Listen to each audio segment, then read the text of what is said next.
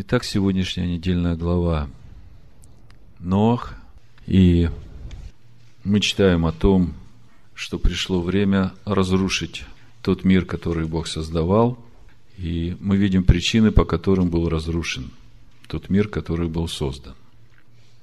И размышляя над всем этим, я пришел к мысли, что хорошо еще раз посмотреть какие цели преследовал Бог при создании этого мира, какое ожидание было у Бога от э, человека, которого Он сотворил по образу своему, как в конечном итоге понял эти ожидания сам человек, и как он пытался исполнить эти ожидания. Обо всем этом мы сейчас поговорим и увидим, мне хотелось бы, чтобы мы увидели тот путь, который предлагает Бог с самого начала человеку, и увидели те взаимодействия и принципы, на которых весь этот мир стоит и работает, и какую роль во всем этом занимает сам человек. По сути, уже в первых нескольких главах Писаний есть все необходимое для человека, чтобы понять, чего Бог хочет от человека. И чтобы понять, кто есть человек вообще. Вы знаете, когда ты начнешь понимать, кто ты и чего от тебя хочет Бог, на таком глубинном уровне, без всяких лозунгов, без всяких вот этих вот вперед, э, мы победим. По сути, потому что во всем ведь Он. И Он не изменился с тех пор, как это все началось. И с тех пор, как это все началось, это Он начал для того, чтобы сделать то, что Он хочет – а когда мы читаем вот происхождение неба и земли во второй главе, да, а в оригинале написано вот порождение, вот то, что родила земля. Когда мы читаем вот э, родословие Адама, то дословно написано вот то, что родил Адам. То есть речь идет о том, что то, чему Бог дал свободу, вот что оно делает. И над всем этим уже имя Адонай, не Элогим, которое все, что он делает, вот этот свободный, если он делает это против Бога, он это исправляет, возвращая в то направление, в котором надо двигаться, разрушая то, что неправильно. И в этом суть его милости. Когда я прочитал Бермана и начал понимать то, что написано в Писаниях, ну, понимать громко сказано, как бы краюшек приоткрыл вот этих истинных Писаний, что же вообще происходит – вы знаете, у меня такое чувство появилось, что вот все, что было до этого, это просто игра в песочнице была. С этими противостояниями, с этими доказательствами, нужен закон, не нужен закон и все прочее. Это, это такой детский сад. Серьезные люди вообще этим даже заниматься бы не стали. И у меня такое чувство было, желание просто взять, войти на наш э, сайт и просто все убрать и начать вот отсюда – с этого места вот э, в том, что сейчас вот Господь открывает. Читая Писание на оригинале, я вдруг увидел, что оказывается у человека изначально есть два лица. Одно, которое смотрит во внешний мир, а другое лицо, которое смотрит внутрь себя, в глубину, в, в Создателя. Вот так. И на иврите одно лицо звучит как по ним, а внутреннее лицо звучит как апаим. И когда Бог вдыхал дыхание жизни в человека, то Он вдыхал это дыхание в апаим, во внутреннее.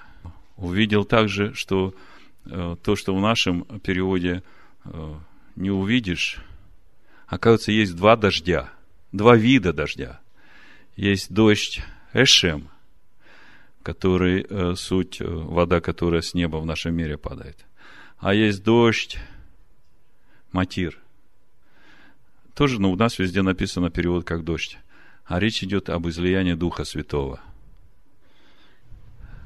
Однажды я у Даниила прочитал в 10 главе, это, по-моему, пророка Даниила, там ангел ему говорит, сейчас я тебе расскажу о том, что написано в истинных писаниях. Даниил 10, 21 написано – Открою тебе, что начертано в истинном Писании. И раньше, когда я читал это место Писания, я немножко был в недоумении и думал, э, интересно, а что, вот это Писание, которое мы читаем, оно не истина? Ну, это же не так. И мы все искренне верим в Слово Божие, и мы верим, что это Слово дано Богом. Но при всем при этом э, я хочу сразу положить различие между тем, что является священными писаниями, данными Богом, и они даны Богом Моисею, и он записал это на определенном языке, определенными буквами, и между тем, что называется Библия. Слово Библия – это уже э, нововведение, и по сути, всякий раз, когда звучит слово Библия, речь идет о одном или другом переводе на один или другой язык того, что дал Бог.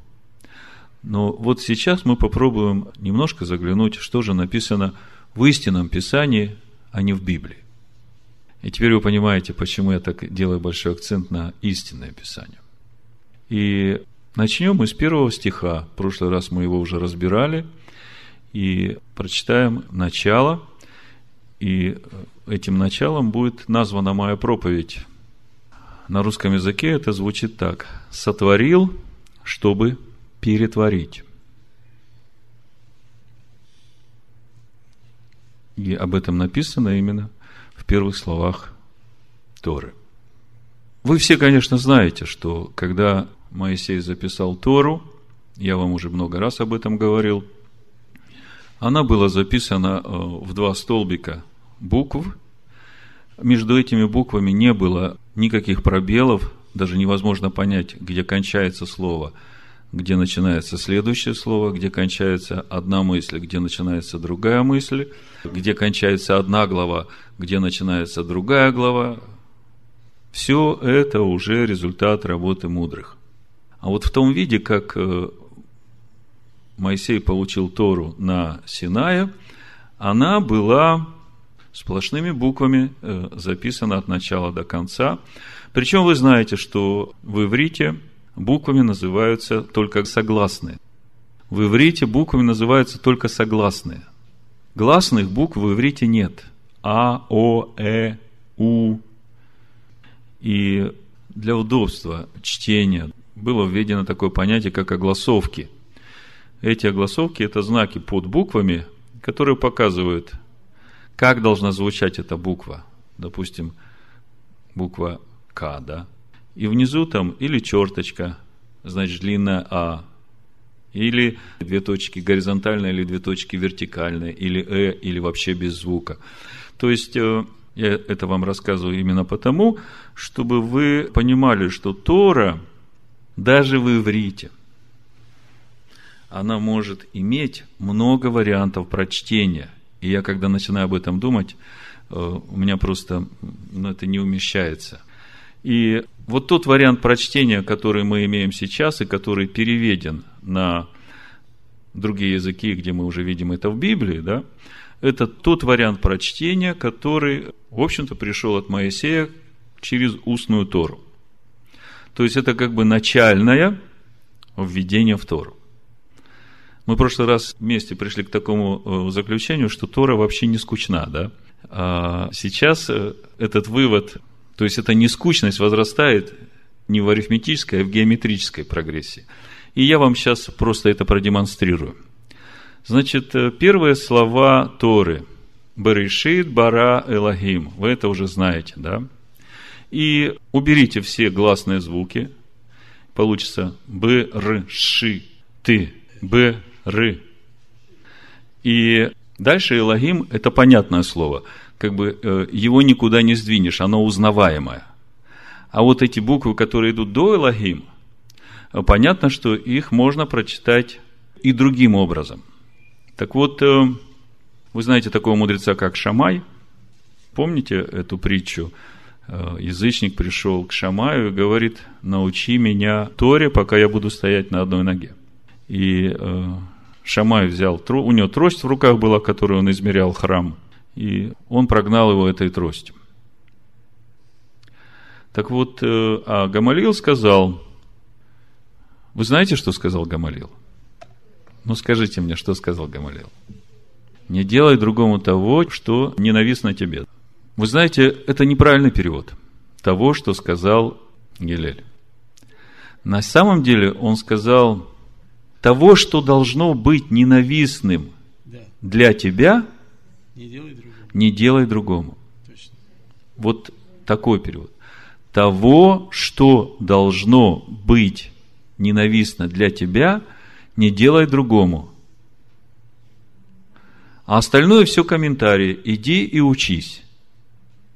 И теперь вы видите, что смысл этих слов того, что должно быть ненавистно тебе, не делай другому, это еще надо узнать. То есть мне надо узнать, что должно быть мне ненавистно. Не то, что мне ненавистно. У меня свои амбиции, свои претензии. Но я должен узнать в Торе, что должно быть ненавистно мне. Вот это ответил Гилель. Так вот, э, Шамай читает первые слова Торы немножко по-другому. Бара, Ше, Ид, Бара, Илогим. И если перевести это на наш язык, то суть простая. Сотворил, чтобы, бара, сотворил, ше, чтобы, ид, бара, перетворить. И когда начинаешь так смотреть на все, что происходит в Писаниях, помните, мы в прошлый раз говорили – что Б решит, решит начало, но это не начало, что из ничего началось, это всего лишь поворот, точка отсчета вот в каких-то процессах, которые уже происходили, и вот, вот здесь вот что-то начинает происходить, ну, в соответствии с тем замыслом, который Бог, в общем-то, делает.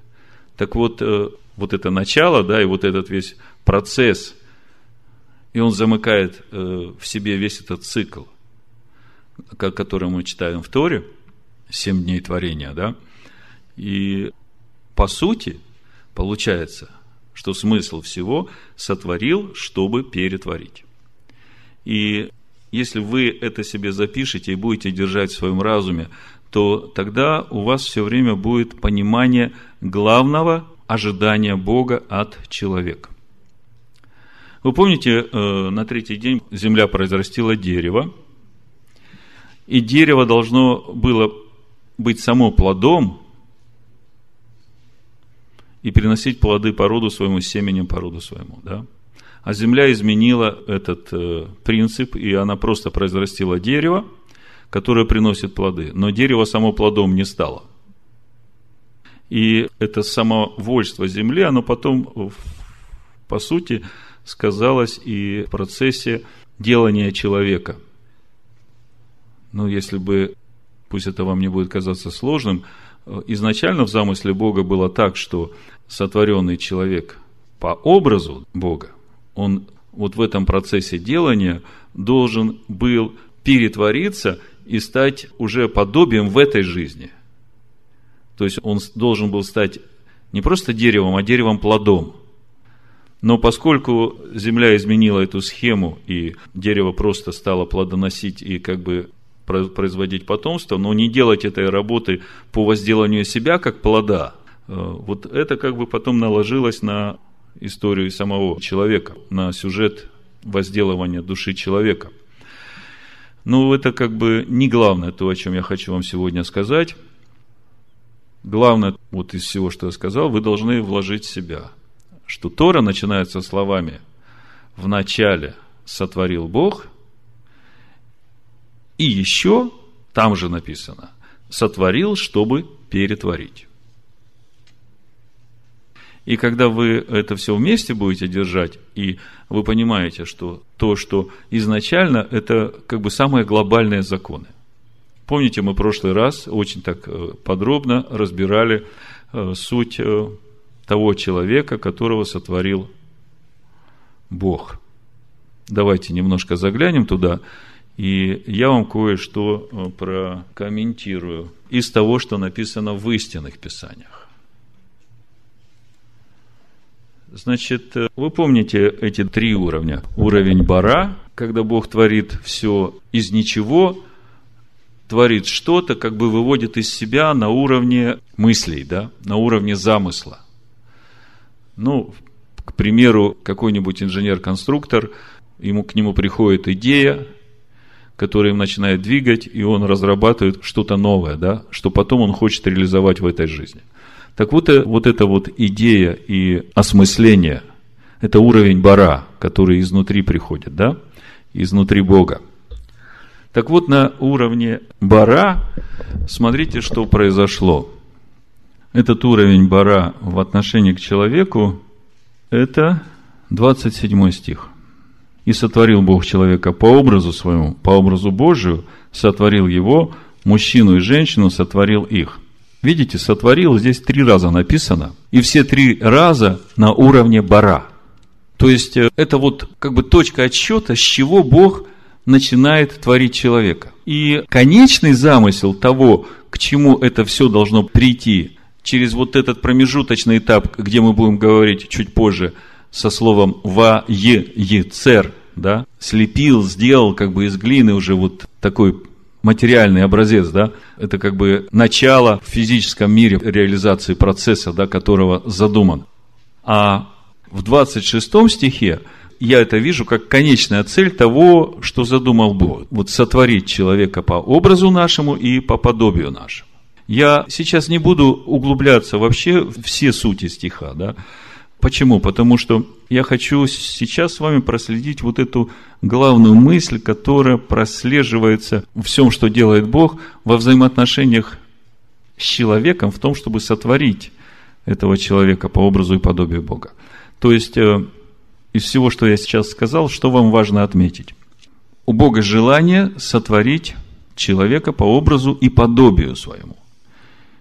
И вы уже знаете, чем отличается образ от подобия, да? В прошлый раз мы говорили, в кассетах вы послушаете предыдущий шаббат, тот, кто не слышал. И это как бы конечный результат. А следующий стих, с чего все начинается, с уровня бара, мы видим, что человек сотворен только по образу.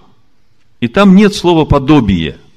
То есть вот это все говорит о том, что человек, сотворенный на уровне бара, он не конечный результат, а он начало процесса того, о чем мы говорили сотворил, чтобы перетворить. Бара, ше, ит, бара. 1 Коринфянам, 15 глава, 44-45 стих написано, «Сеется тело душевное, восстает тело духовное.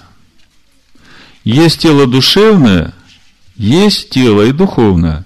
Так и написано, первый человек Адам стал душою живущую, Слышите, что Павел пишет?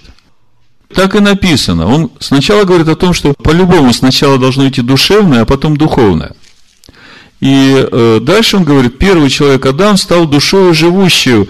И я долго не мог понять Павла здесь. Э, потому что, по сути, это противоречит тому пониманию, что Адам, который был сотворен из праха, введен в Эдемский сад, он ведь уже совершенство. А Павел говорит, что он душа живущая – а дальше говорит, а последний Адам есть дух животворящий. И Адам это человек. Так вот, э, когда я все в это вникал в тексте оригинала, у меня была э, сразу первая мысль, а из чего творился вот человек во второй главе, которую мы читаем, то есть начало реализации процесса, в седьмом стихе. «И создал Господь Бог человека из праха земного» и вдунул в лицо его дыхание жизни, и стал человек душою живою. В русском переводе мы читаем, что сотворил человека из праха земного. И когда я читал в оригинале, из чего сотворил Бог человека, то написано «Ва ий цер Адонай Элагим эд Адам», то есть сотворил Вайцер с двумя йод. Мы в прошлый раз говорили, эти два йод – это уже изначально вот в этом творении заложена двойная сущность. И написано «эт гаадам афар мин гаадама». Это первая часть. Поначалу вам сложно. Когда углубимся вот в это все, во-первых, придет понимание самого себя. Какой я? Вот, что же я есть на самом деле? Так вот, я читаю Адам, Афар, Мин Гаадама. И у нас переводится Адам из праха земного. Но на самом деле написано Адам прах из Гаадама. И Гаадама переводится у нас как земля. И у меня возник вопрос. Вот во всем, что Бог делает в первый день творения, да, Он делает и дает этому название. Я сейчас это вам продемонстрирую в нескольких местах. И что же это есть Гаадама, которая переводится словом «земля»? До этого места в Торе есть три слова, и суть этих слов, смотрите, твердь, встречали такое слово? На иврите ракия, суша, встречали такое слово?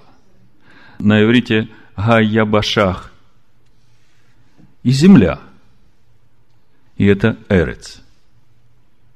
То есть понятие Га-Адама во всех этих процессах, которые творил Бог, в Торе еще не вводилось.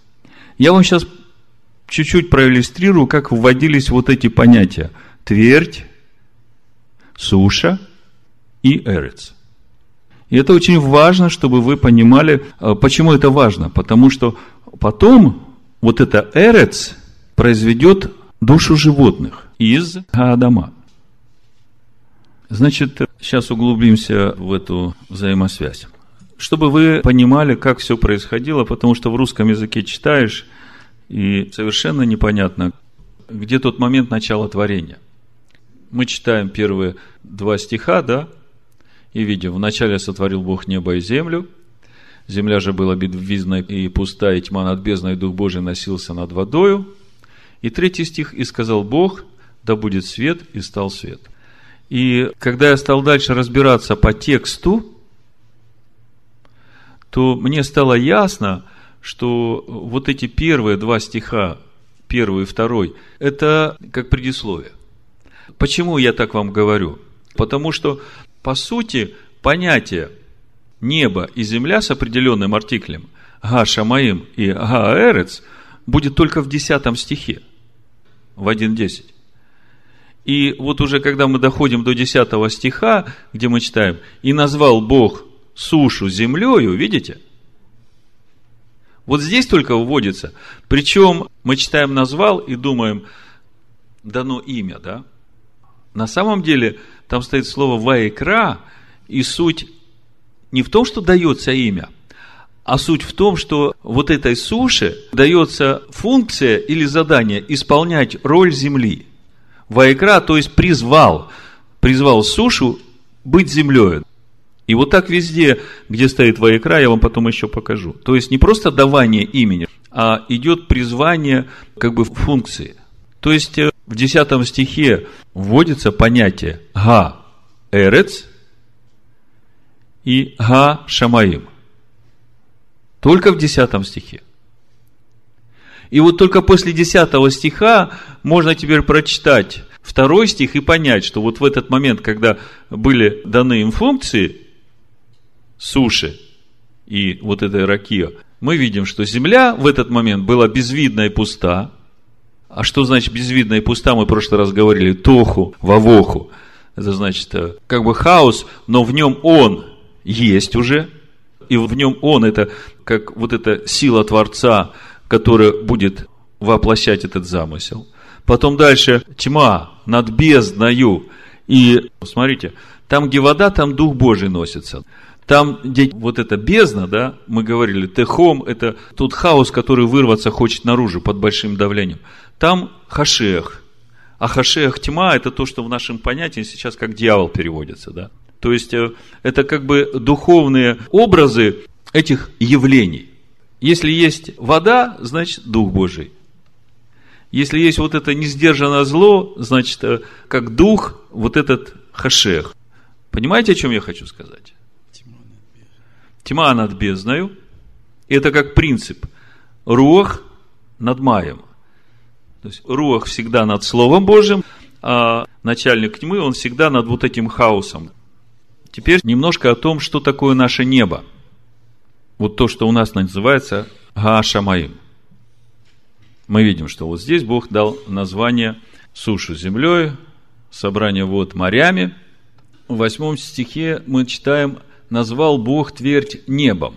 И вот это небо, это как раз опять слово «ваекра», то есть призвал Бог вот эту твердь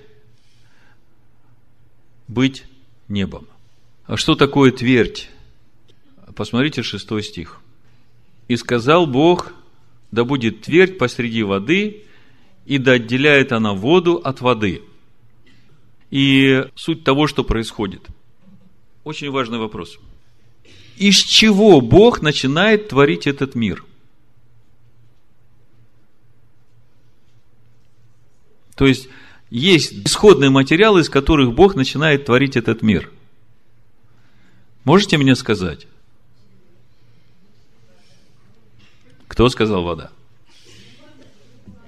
Да. Исходные материалы, о которых ничего не говорится. Это тьма и вода. Вообще книгу Бытие, первую главу, как сотворение, надо начинать с третьего стиха читать. То есть, первое, что начало происходить – Бог повелевает явиться свету. И свет является из тьмы. Почему я так вот э, хочу, чтобы вы в этом разобрались? Потому что это напрямую связано с человеком. Вот откройте второе послание Коринфянам, четвертую главу, и мы вместе сейчас прочитаем с вами. В шестом стихе написано, «Потому что Бог, повелевший из тьмы воссиять свету, озарил наши сердца. Видите?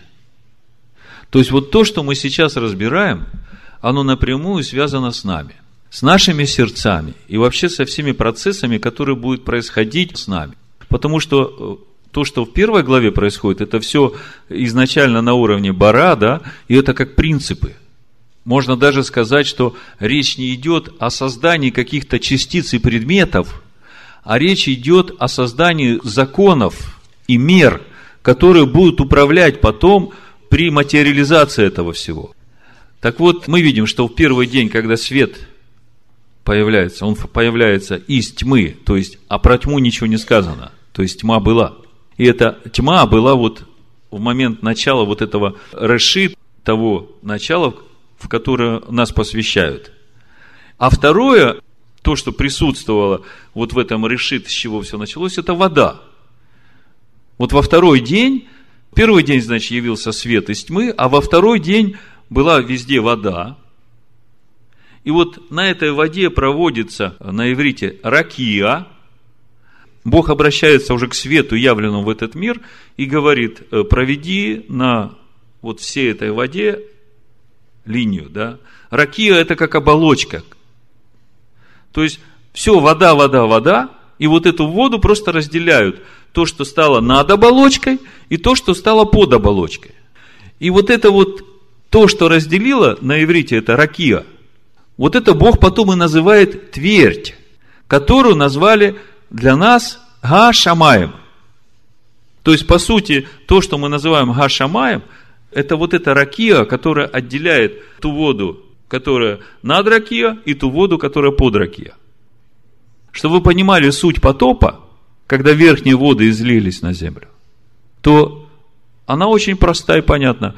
Ракия была разрушена.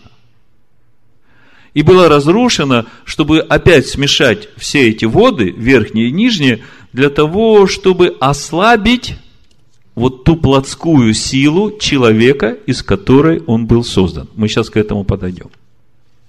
Но вот этот принцип ракия, отделения, он тоже глобальный принцип в Писаниях. Бог сначала взращивает, потом отделяет.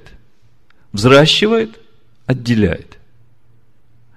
В итоге первых двух дней творения, я это так вам подробно рассказываю, чтобы вы увидели – изначально материал вода, просто проводится раки, отделяется.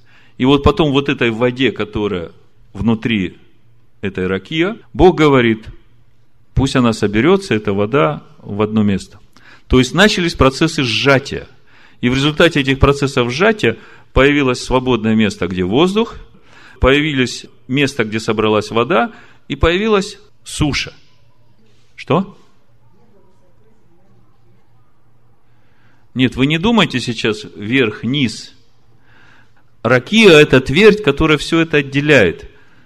И, по сути, на этой раке расположены все эти звезды, вот все, что вы видите там, да? Это все внутри, в этой раке. За этим ракия там вода. Наши небеса так и называются. Га-ша маим. То есть, там вода. То есть, не ракия вода, а там за ракия вода. И суть этой воды, она, как мы потом видим дальше, это тот дождь Духа Божьего, который изливается, да, для того, чтобы взращивать творение. Но это мы потом дальше увидим. А вот эта вот вода, которая внизу собралась и сжалась, да, это вот э, та вода, которая поднимается вверх, потом как в виде гэшем дождя, да, изливается, чтобы растить то, что на земле растет.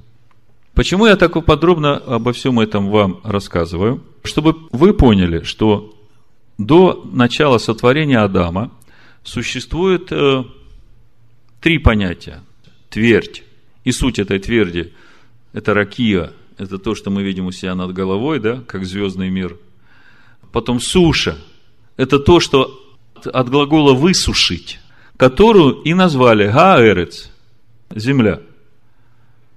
А вот та вода, которая собралась в, в одно место, это стало морем. И слово Адама, земля, еще нигде не встречалось.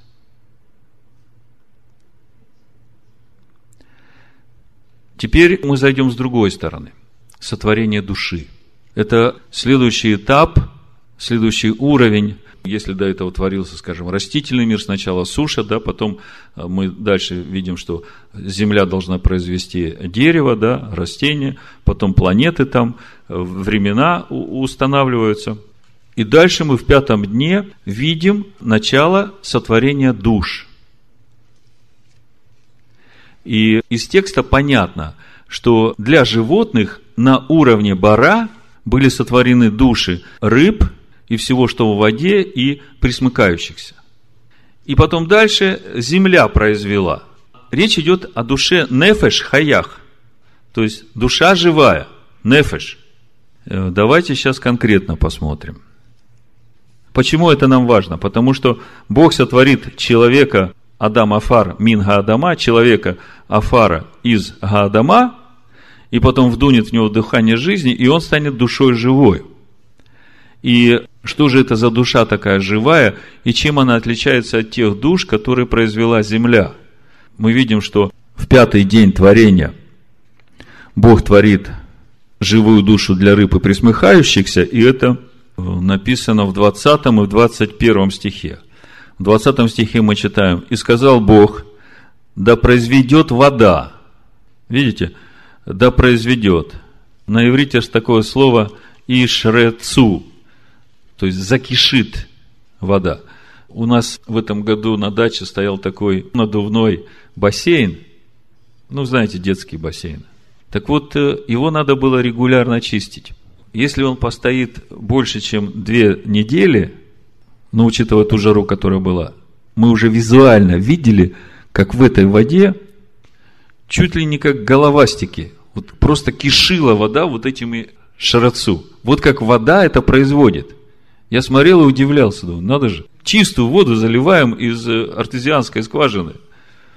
Ничего там нет. И через две недели, вот при этой жаре, даже через неделю, какая-то зелень появляется на боках, а вся вода кишит – вот это вот то, что уже производит вода. Так вот, э, мы видим, что в 20 стихе Бог говорит, чтобы э, вода закишела этими душами, а в 21 написано, «И сотворил Бог рыб больших и всякую душу животных присмыкающихся, которых произвела вода». И вот здесь вот сотворил на уровне бара.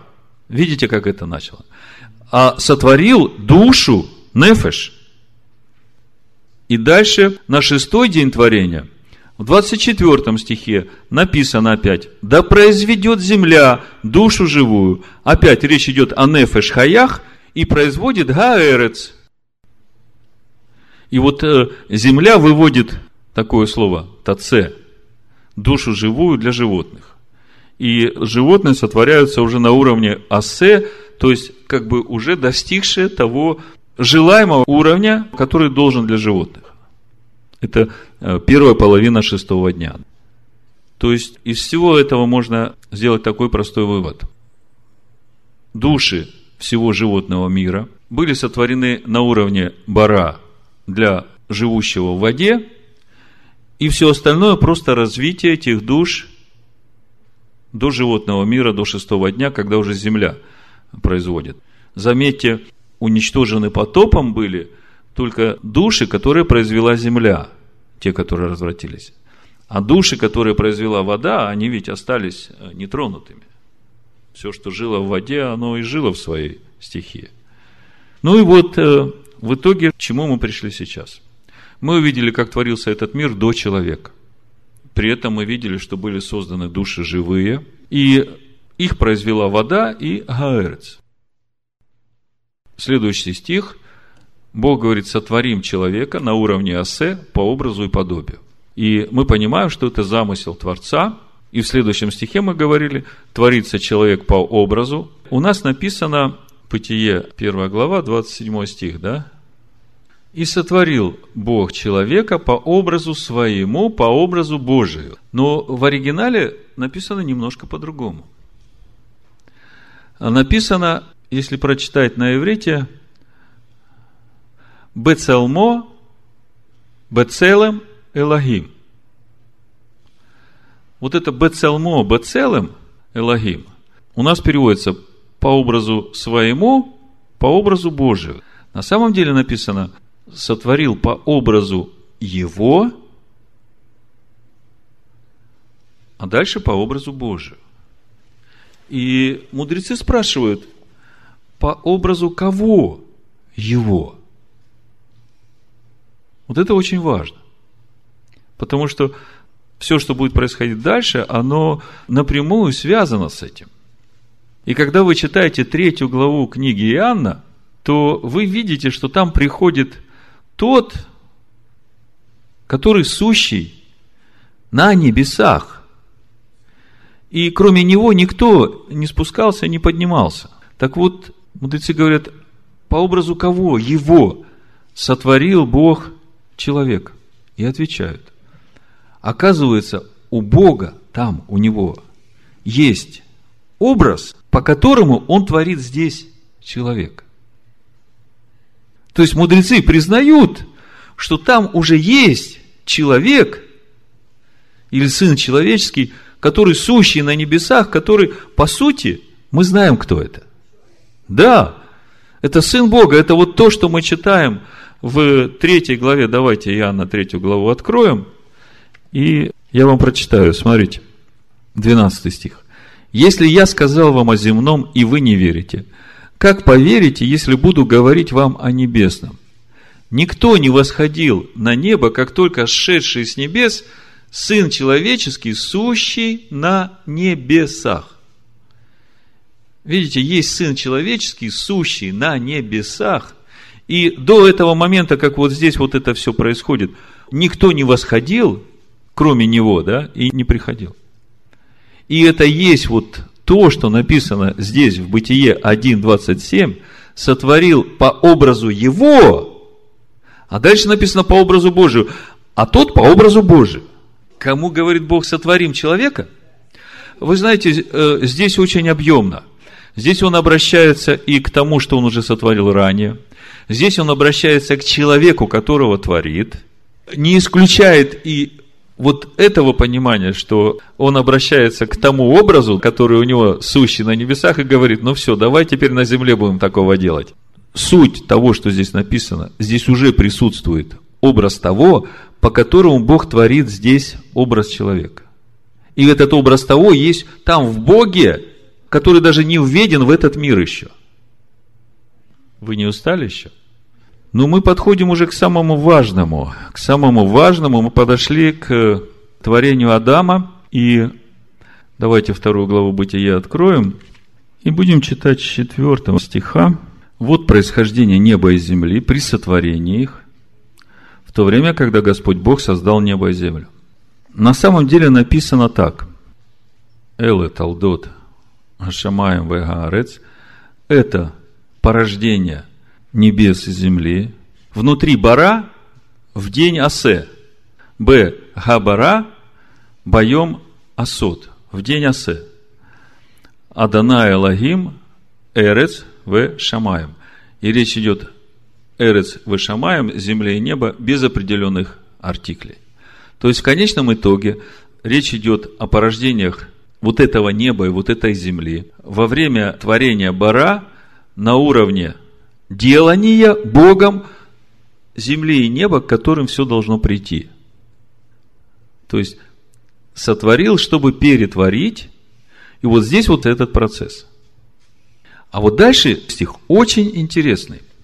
И всякий полевой кустарник, которого еще не было на земле, и всякую полевую траву, которая еще не росла, ибо Господь Бог не посылал дождя на землю, и не было человека для возделывания земли. Вот тут очень интересно. Очень интересно. Потому что здесь слово «земля» есть «эрец», есть «адама», и слово «дождь» не «гешем», а излияние Духа. Вот слушайте, как это звучит примерно в оригинале. И всякий полевой кустарник, которого еще не было на земле, баэрец в земле, и всякую полевую траву, которая еще не росла, то есть речь идет о эрец вот этой суши, то, что появилось, когда вода сошла в моря. А дальше написано, потому что нет килё гимтира Адана Лагим, потому что не было излияния Духа Божьего на Гаэрец, на землю, а в иврите есть два слова «не» – «лё» и «эйн». Так вот, «лё» – это когда звучит «кен лё» – «да», «нет». А есть еще «эйн», которое противоположно этому «нет», э, «есть», «существует». Не существует, существует. И вот дальше написано – и Адам Эйн. Ла авод эт гаадама. И дословно, и Адам еще не существует. Эйн. Для работы возделывания га-адама. Смотрите, что получается. Кустарник еще не растет из эрец. Бог еще не изливает Духа Святого на эрец – и еще не существует Адам, который должен возделывать Гаадама. Читаем дальше следующий стих. Написано, у нас шестой, Бытие 2.6. «И пар поднимался с земли и орошал все лицо земли». Здесь две части предложения. Написано, пар поднимался от Гаэрец, и на самом деле в будущем времени поднимется. И вот это пар, это написано через алеф и написано в будущем времени. Пар поднимется от земли. А дальше написано, и оросил все лицо Га-Адама. Пар поднимется от Гаэрец, а дальше идет речь в прошедшем времени и оросил все лицо Гаадама. И вот здесь вот слово пней, да? Пней как бы то, что снаружи. То есть мы уже здесь видим в одном предложении одновременно Гаэрец и Гаадама. И вот все, что дальше пойдет, если в русском переводе мы вообще этого больше не увидим, потому что везде будет слово «земля», то если мы будем смотреть в оригинале, то нам откроется что-то очень глубокое и фундаментальное. Потому что дальше все будет связано с этой Гаадама, которую надо будет в поте лица возделывать, которая будет проклята. И если мы дальше будем смотреть то, как произведен Адам, да, следующее, Вайцер, да, то есть, как бы вся подготовка шла. Вот Гаадама Арашина, и дальше написано Вайцер с двойным йод, и сотворил Бог Адама Афара. Афар переводится как прах, то есть что-то летучее. И вдунул в лицо его дыхание жизни. И вот здесь вот, смотрите, вдувается не в паним, в лицо, а в апаим. Что такое апаим?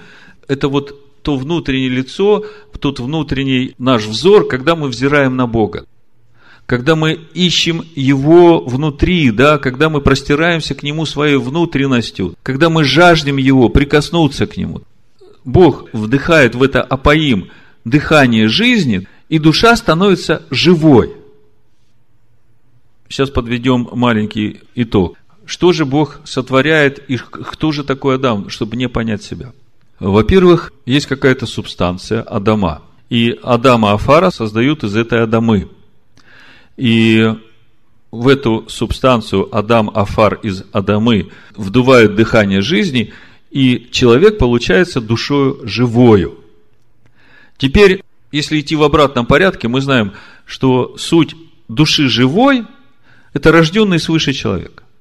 Когда душа не живая, это человек, живущий по плоти, невозрожденный.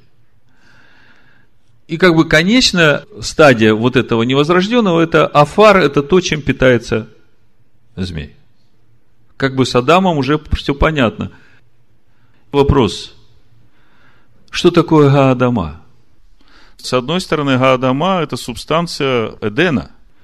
В Эдемском саду Бог произрастил деревья из Гаадама.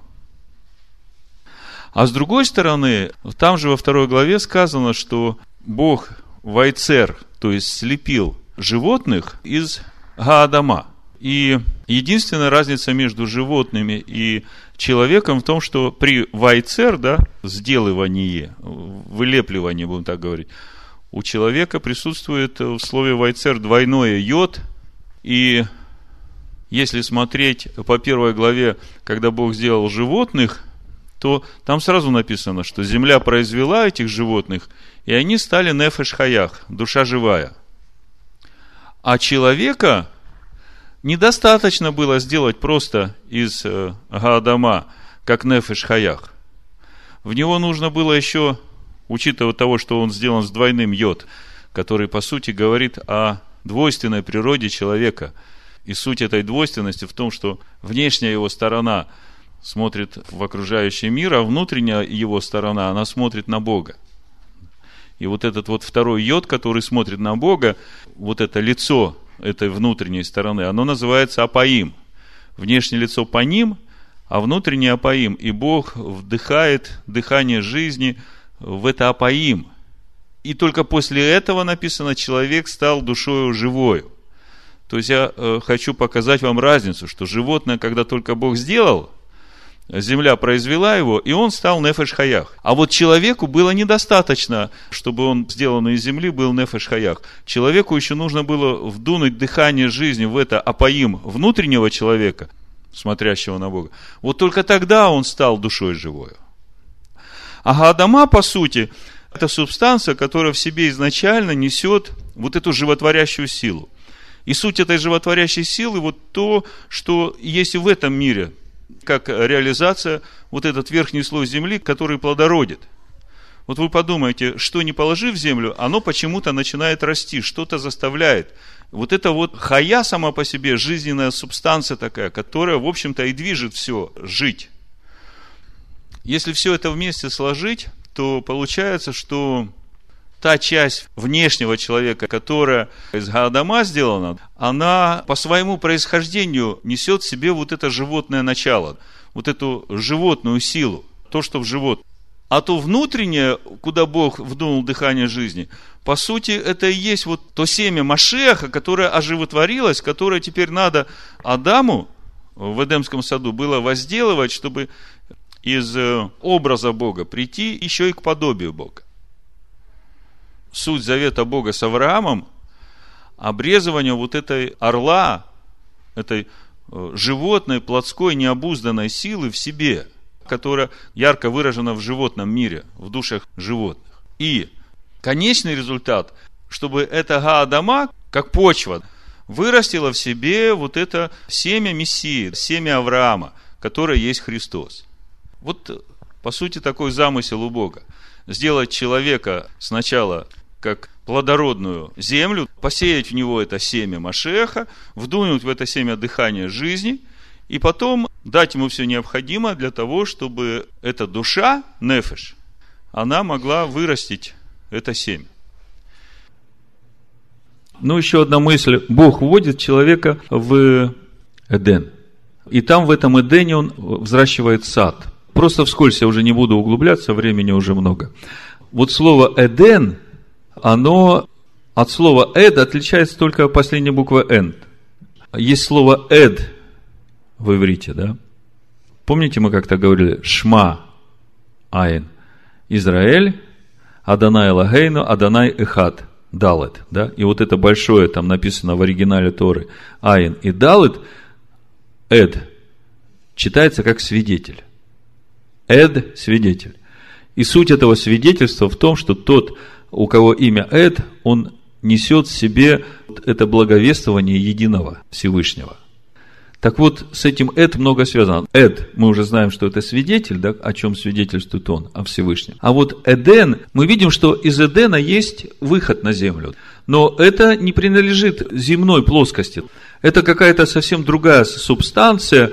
И, по сути, если это уже мои мысли, если речь идет о том, что Адама, рожденного свыше, вводят в Эден, то есть это территория этого свидетеля, Эд, свидетель. То есть это, ну скажем, то духовное пространство, куда сейчас нас Бог вводит через рождение свыше, где дальше мы должны, возделывая эту землю и питаясь от дерева жизни, но не трогая э, познания добра и зла, мы в конечном итоге, главная цель, выращиваем плод в душе. То есть душа должна перетвориться, чтобы Адам душевный стал Адамом духовным. То, что Павел в Колоссянах пишет, Бог ввел нас в царство возлюбленного Сына. Вот суть вот этого Эдена. И смотрите, что Бог говорит Адаму про Эден. То есть, по сути, это напрямую относится сейчас к нам здесь. В 17 стихе написано, а дерево познания добра и зла, опять тут, не дерево познания добра и зла, полное название – Само дерево называется деревом познания. А дальше просто написано «товра». И суть этого дерева в том, что когда человек начинает что-то сам от себя узнавать через ум, то в конечном итоге у него тов переходит в ра, а ра в тов. То, что мы видим в этом мире. То есть добро искажается до такого уровня, что переворачивается на голову и становится злом, и все это принимают как зло. И зло искажается до такой степени, что становится добро. И все это принимают как добро. Понимаете, вот суть дерева познания. И самое-то главное, что вот те, которые идут этим путем, они ведь э, стыда перед Богом не чувствуют, да, совесть их не обличает, потому что они-то думают, что это хорошо. Вот все их устремления, они же хотят хорошего, как эта поговорка, э, хотят хорошего, а получается как всегда. В итоге все хорошее кончается злом любое начинание возьмите человека, чтобы хорошее они не делали в этом мире, кончается злом для человека. Так вот, это суть дерева познания. То есть само дерево, оно называется дерево познания, а дальше, которое то превращает в ра. Вот, ну, так примерно. Бог говорит, от этого дерева не ешь, в день, в который ты вкусишь, это Бытие 2.17, от него смертью умрешь. И вот это вот смертью умрешь, о чем речь идет? смертью умрешь, на иврите звучит мот там уд. Так вот, мот – это смерть, а тамим – это праведность, непорочность, цельность, отсутствие дефектов. Мот, тамут, по сути, Бог говорит Адаму, в тот день, когда ты вкусишь от э, этого дерева познания, умрет в тебе вот эта цельность твоя – вот эта непорочность твоя, вот эта праведность твоя. Помните, написано было целостный. Авраам был целостный, да, умер целостным. Раньше непонятно было, что же произошло с Адамом а, после того, как его изгнали из Эдемского сада. И как же в конечном итоге связать вот смертью умер, как бы потерял спасение, в моем понимании было. И вместе с тем мы читаем в «Премудростях» Соломона, такие стихи в 9 главе и в 10. Ну, с 17 стиха 9 главы прочитаю. «Волю же твою кто познал бы, если бы ты не даровал премудрости и не, не спаслал свыше святого твоего духа? И так исправились пути живущих на земле, и люди научились тому, что угодно тебе, и спаслись премудростью». И 10 глава, 1 стих. «Она сохраняла первозданного Отца мира, который сотворен был один, и спасла его от собственного его падения». Видите, как написано? Спасла его от собственного его падения. Значит, смотрите – от дерева познания хорошо и плохо не ешь от него, потому что в день еды из него придет смерть твоей праведности, смерть твоей непорочности. В Бытие 6.9, когда речь идет о Ное. Ной был человек праведный и непорочный. И написано Ноах, Иш, Цадик, Тамим. То есть Бог говорит Адаму в Эдемском саду. Как только ты вкусишь от дерева познания, ты потеряешь свою цельность. Почему это так важно? Э, потому что важно понять, что же произошло потом с Адамом. И почему при мудростях Соломона написано, что он все-таки спасся премудростью. Вот сейчас мы подошли именно к сути вот этих опоясаний, которые Бог дал. Кожаные одежды, как написано, и дал Адаму и Еве, когда изгнал их из Эдемского сада. Ну, вы знаете, Адам вместе с Евой съели, и я на этом останавливаться не буду, я все-таки хочу проследить роль этой Гаадама в жизни человека. Когда Бог вводит Адама в сад Ган-Эден, он ему говорит, ты должен возделывать. И вопрос в том, что возделывать. Там растут деревья, и деревья растут, в общем-то, Бог взращивает деревья, да их возделывать не надо. Получается, надо возделывать землю, а вопрос в том, какую землю и как возделывать. И этот вопрос для человечества до сих пор остается актуальным.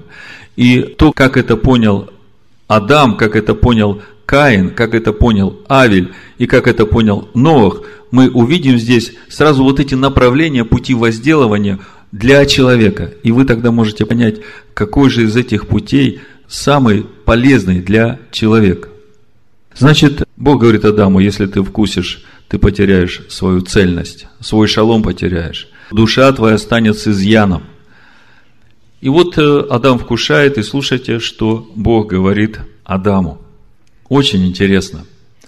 Третья глава, 17 стих. Адам уже сказал, за то, что ты послушал голоса жены твоей и ел от дерева, о котором я заповедал тебе, сказав, не ешь от него, проклята земля за тебя. Со скорбью будешь питаться от нее во все дни жизни твоей. Вот тут вот два момента хочу подчеркнуть проклята Гаадама. И по сути написано, проклята Арура, земля Гаадама. При работе над ней, Бавуреха, с духовным страданием, напряжением, Бейцивон. Вот это Бейцивон, это по сути вот те страдания, о которых мы читаем в Новом Завете, когда страданиями научаемся послушанию. И вот здесь вот это слово Бейцивон стоит, что поскольку Гадама проклята, при работе над ней ты будешь работать с духовным напряжением и страданием, и это будет во все дни твоей жизни. То есть, если в Эдемском саду Адам мог просто взращивать свою душу, то после этого меняется для него стратегия его роста. Он теперь будет взращивать свою душу через этот бейцавон, через эти страдания. Но слушайте дальше, как – тернии и волчцы произрастит она тебе, и будешь питаться полевой травою. То есть, вот эта га произрастит у тебя внутри, э, ну, много злого. Но в 19 стихе написано, в поте лица твоего будешь есть хлеб, доколе не возвратишься в землю, из которой ты взят, ибо прах ты, и в прах возвратишься. Смотрите, что здесь написано. Значит, в поте лица – слово лица апейха. Речь идет о внутреннем лице. Будешь есть хлеб, и написано лехем эд. Хлеб свидетеля. поте лица будешь есть хлеб свидетеля. А дальше написано, подразумевается, и это возвращение твое в Гаадама. То есть, вот какой путь раскрывается для Адама после его изгнания из Эдемского сада. В поте своего внутреннего лица, то есть там изъян у тебя, теперь из-за этого ты будешь в поте лица, значит, с большим усилием, с бейцавон, со скорбью, будешь есть хлеб лехем эд, хлеб свидетеля. Скажите мне, что это за хлеб? Амен. Слово. Будешь есть хлеб свидетеля, возвращение твое в Гаадама. Потому что из нее ты взят. Потому что ты прах, Яфар, и в прах возвращаешься. То есть, понимаете, что произошло?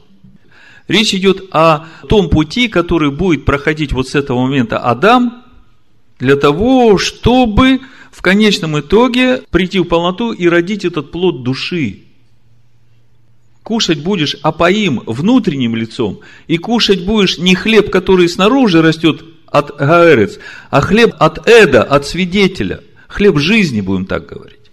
И это путь, который Бог, это же принципиально. После падения Адама это относится ко всему человечеству. А вот то, что дальше будет происходить, это уже пути, как реализовали потомки этот путь. И смотрите, а какой же хлеб свидетеля? В чем суть? Мудрецы говорят, что свет, ор с алев, да, на иврите, это одежда Всевышнего. Ну и мы знаем также, что вот это сияние славы для Адама и Евы были вот этой одеждой там, в Эдене. И Бог сотворяет, давайте прочитаем, как Бог дает эти одежды Адаму и Еве, чтобы вы поняли. Помните несколько мест, где уделяется внимание тому, в какой то одежде – вы говорите, что ваша одежда чистая, а ваша одежда на самом деле запачкана, да? В какой-то одежде на брачный пир пришел, да? Так вот, э, я подвожу вас к этому понятию сути одежды, как бы, что вам легче было понятно. Значит, сделали опоясание в седьмом стихе, в 21 стихе написано, «И сделал Господь Бог Адаму и жене его одежды кожаные и одел их». Одежды кожаные и одел их, то есть, по сути, это свитки Торы – но речь идет не просто о свитках, а речь идет о том лехем эд, том хлебе свидетеля, который Бог дал Адаму, чтобы он, возделывая в поте лица вот этот хлеб, имел одежду. То есть одеяние. Это вот то, о чем уже мы читаем во второзаконии, где Моисей говорит, всем будет праведность наша, если мы будем исполнять слова всего закона. Это тот путь Иакова, как раба, в послушании до момента рождения свыше, когда он уже сыном становится, то, что мы в Галатах читаем. Вот, по сути, это то, что произошло с Адамом. Адам был духовным, и после греха Бог его не отвергает, он говорит, теперь тебе в поте лица надо будет возделывать вот это, и вот через скорби и страдания ты будешь научаться послушанию. И когда рождаются Каин и Авель, мы читаем, что Каин, он первенец. Он начал возделывать эту Гаадама и принес плоды от земли. То есть вас все время интересовало, в чем суть конфликта. А Авель почему-то стал пастухом и принес плод от первородных, и это угодило Богу. Вы не догадываетесь сейчас, в чем разница возделывания – у Адама родились два сына. И уже есть установка для обоих возделывать землю. И сказано возделывать Гаадама. И есть два пути возделывания Гаадама. Авель вдруг решил стать пастухом. И суть пастуха в том, что он все время в созерцании. Душу свою возделывает, общаясь со Всевышним. И когда он приносит первородное от того, что он возделал – написано первородное, лучшее, первородное как бы от начала до конца, то есть время принесения плодов Господу. Мы вот в Суккот приносим эти плоды Господу и свидетельствуем этими плодами, что мы вошли в обетованную землю. Так вот, один принес от труда рук своих, да, который делами рук, а другой принес от труда сердца своего, возделывания души своей. И произошло то, что мы читаем в Галатах у Павла, что живущий по плоти будет всегда гнать живущего по духу. Это у Галатов 4 глава, 29 стих написано. Ну, как тогда рожденный по плоти гнал рожденного по духу, так и ныне. После всего этого Бог дает Еве другое семя, как она говорит.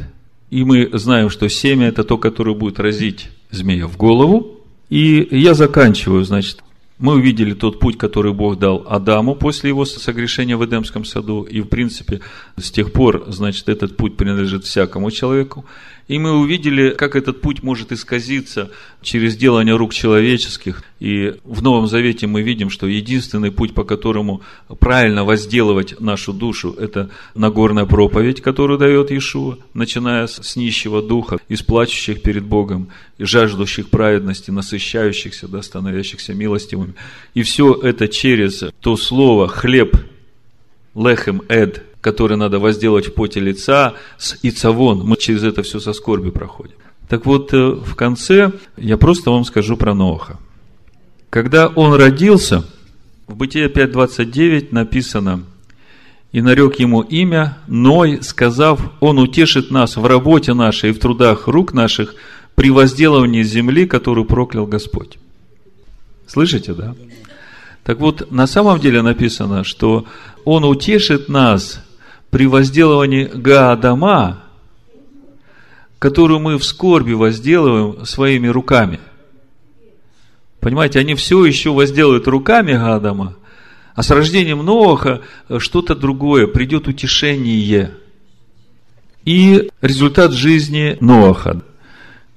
Бытие 6.9. Написано, вот житие Ноя, двоеточие. Ной был человек праведный и непорочный в роде своем, Ной ходил перед Богом. И вот тут очень интересно. До этого мы несколько раз встречали слово «талдот», порождение. Тут на самом деле написано «эле талдот Ноах». Здесь порождение Ноаха. То есть, когда мы читаем в пятой главе бытие родословия Адама, там тоже вот талдот Адама. И написано Адам жил 130 лет в третьем стихе и родил сына по подобию своему. Значит, порождение Талдот Адама начинается с того, что он рождает сына. И это суть пути, как дерево, которое не становится плодовитым, а рождает плод по своему подобию рождает. Сына. Но процесс делания там еще не закончился. А вот про Ноаха сказано, вот порождение Ноаха, Ноах – Ноах родил Ноаха, цадика и непорочного.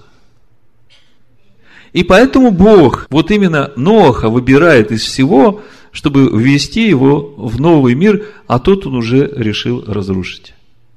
И в иврите так и написано. Вот порождение Ноаха. Ноах, муж праведник, непорочный, становился, проживая перед Элогим, ходил Ноах. Это я вам дословно, каждое слово с иврита. Вот порождение Ноаха. Ноах муж праведник, непорочный. И он таким становился, проживая и ходя перед Элогимом. Вот порождение Ноаха. То есть, Ноах прошел путь, который, в общем-то, в итоге породил Ноаха праведника и непорочного. То есть, он возделал свою душу и достиг вот той конечной цели, которая дерево плодовитое.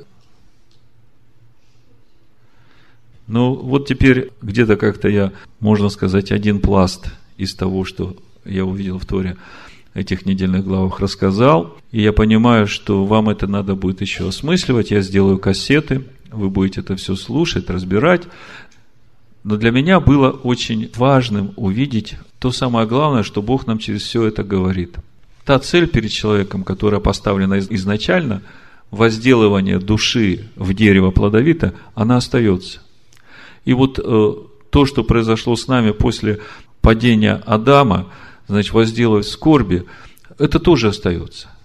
Но вместе с тем, через рождение свыше и веру в Иешуа, который пришел и разрушил власть греховной плоти, я вижу, что мы уже в статусе вошедших опять в Ган-Эден для того, чтобы возделывать свою душу и зло там не имеет власти. Вот это разрушение целостности, которое пришло в жизнь Адама, через принятие Иешуа, оно устраняется.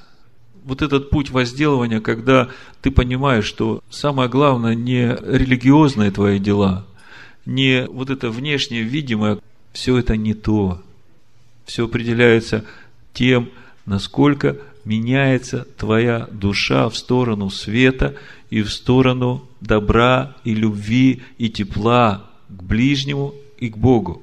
Потому что вот то, с чего началось все, когда Бог повелел из тьмы воссиять свету, то написано, свет во тьме светит, и тьма не объяла его. Это суть человека, которому теперь надо начать двигаться, и ясно, что направление движения к тому, чтобы свет прошел через эту тьму и стал день. Речь не идет о том, что ты должен уничтожить эту тьму. Она была изначально. У нее есть просто своя задача. У тебя есть своя задача. И поэтому каждое твое решение, каждая твоя мысль, каждое твое действие, ты просто должен определять, а это мне дает больше света или это затемняет меня? Даже мысли, которые ты думаешь, ты можешь их оценивать на предмет наличия света или тьмы в них – кто-то из мудрых сказал, вот то количество света, которое дал нам Бог, можно потратить на то, чтобы бороться против тьмы и растратить его напрасно. А можно потратить на то, чтобы умножить количество света, и тогда то количество тьмы в процентном отношении станет совсем незначимым в тебе. Вот тот путь, который Бог предлагает изначально человеку, возделывать душу, возделывать по пути света, тьма будет – она будет, но у нее есть свое назначение. Через страдания возвращать на путь тех, которые уклоняются. И она тоже выполняет свою задачу. Но самое важное, вот эти пути, которые вы должны теперь четко представлять. Тот путь, который получил Адам, тот путь, по которому пошел Каин, тот путь, по которому пошел Авель, и тот путь, который прошел Ноах. Ноах родил Ноаха, человека праведного и непорочного. Вот он тот путь. Это результат возделывания души. По сути, молитва Шма – это и есть тот путь, главный путь возделывания души в плод. Возлюби Господа Бога своего всем сердцем своим, всей нефеш своей, той нефеш, которую возделывать надо. Всем разумом своим, всей крепостью своей, и ближнего своего, как самого себя. Аминь. woman woman woman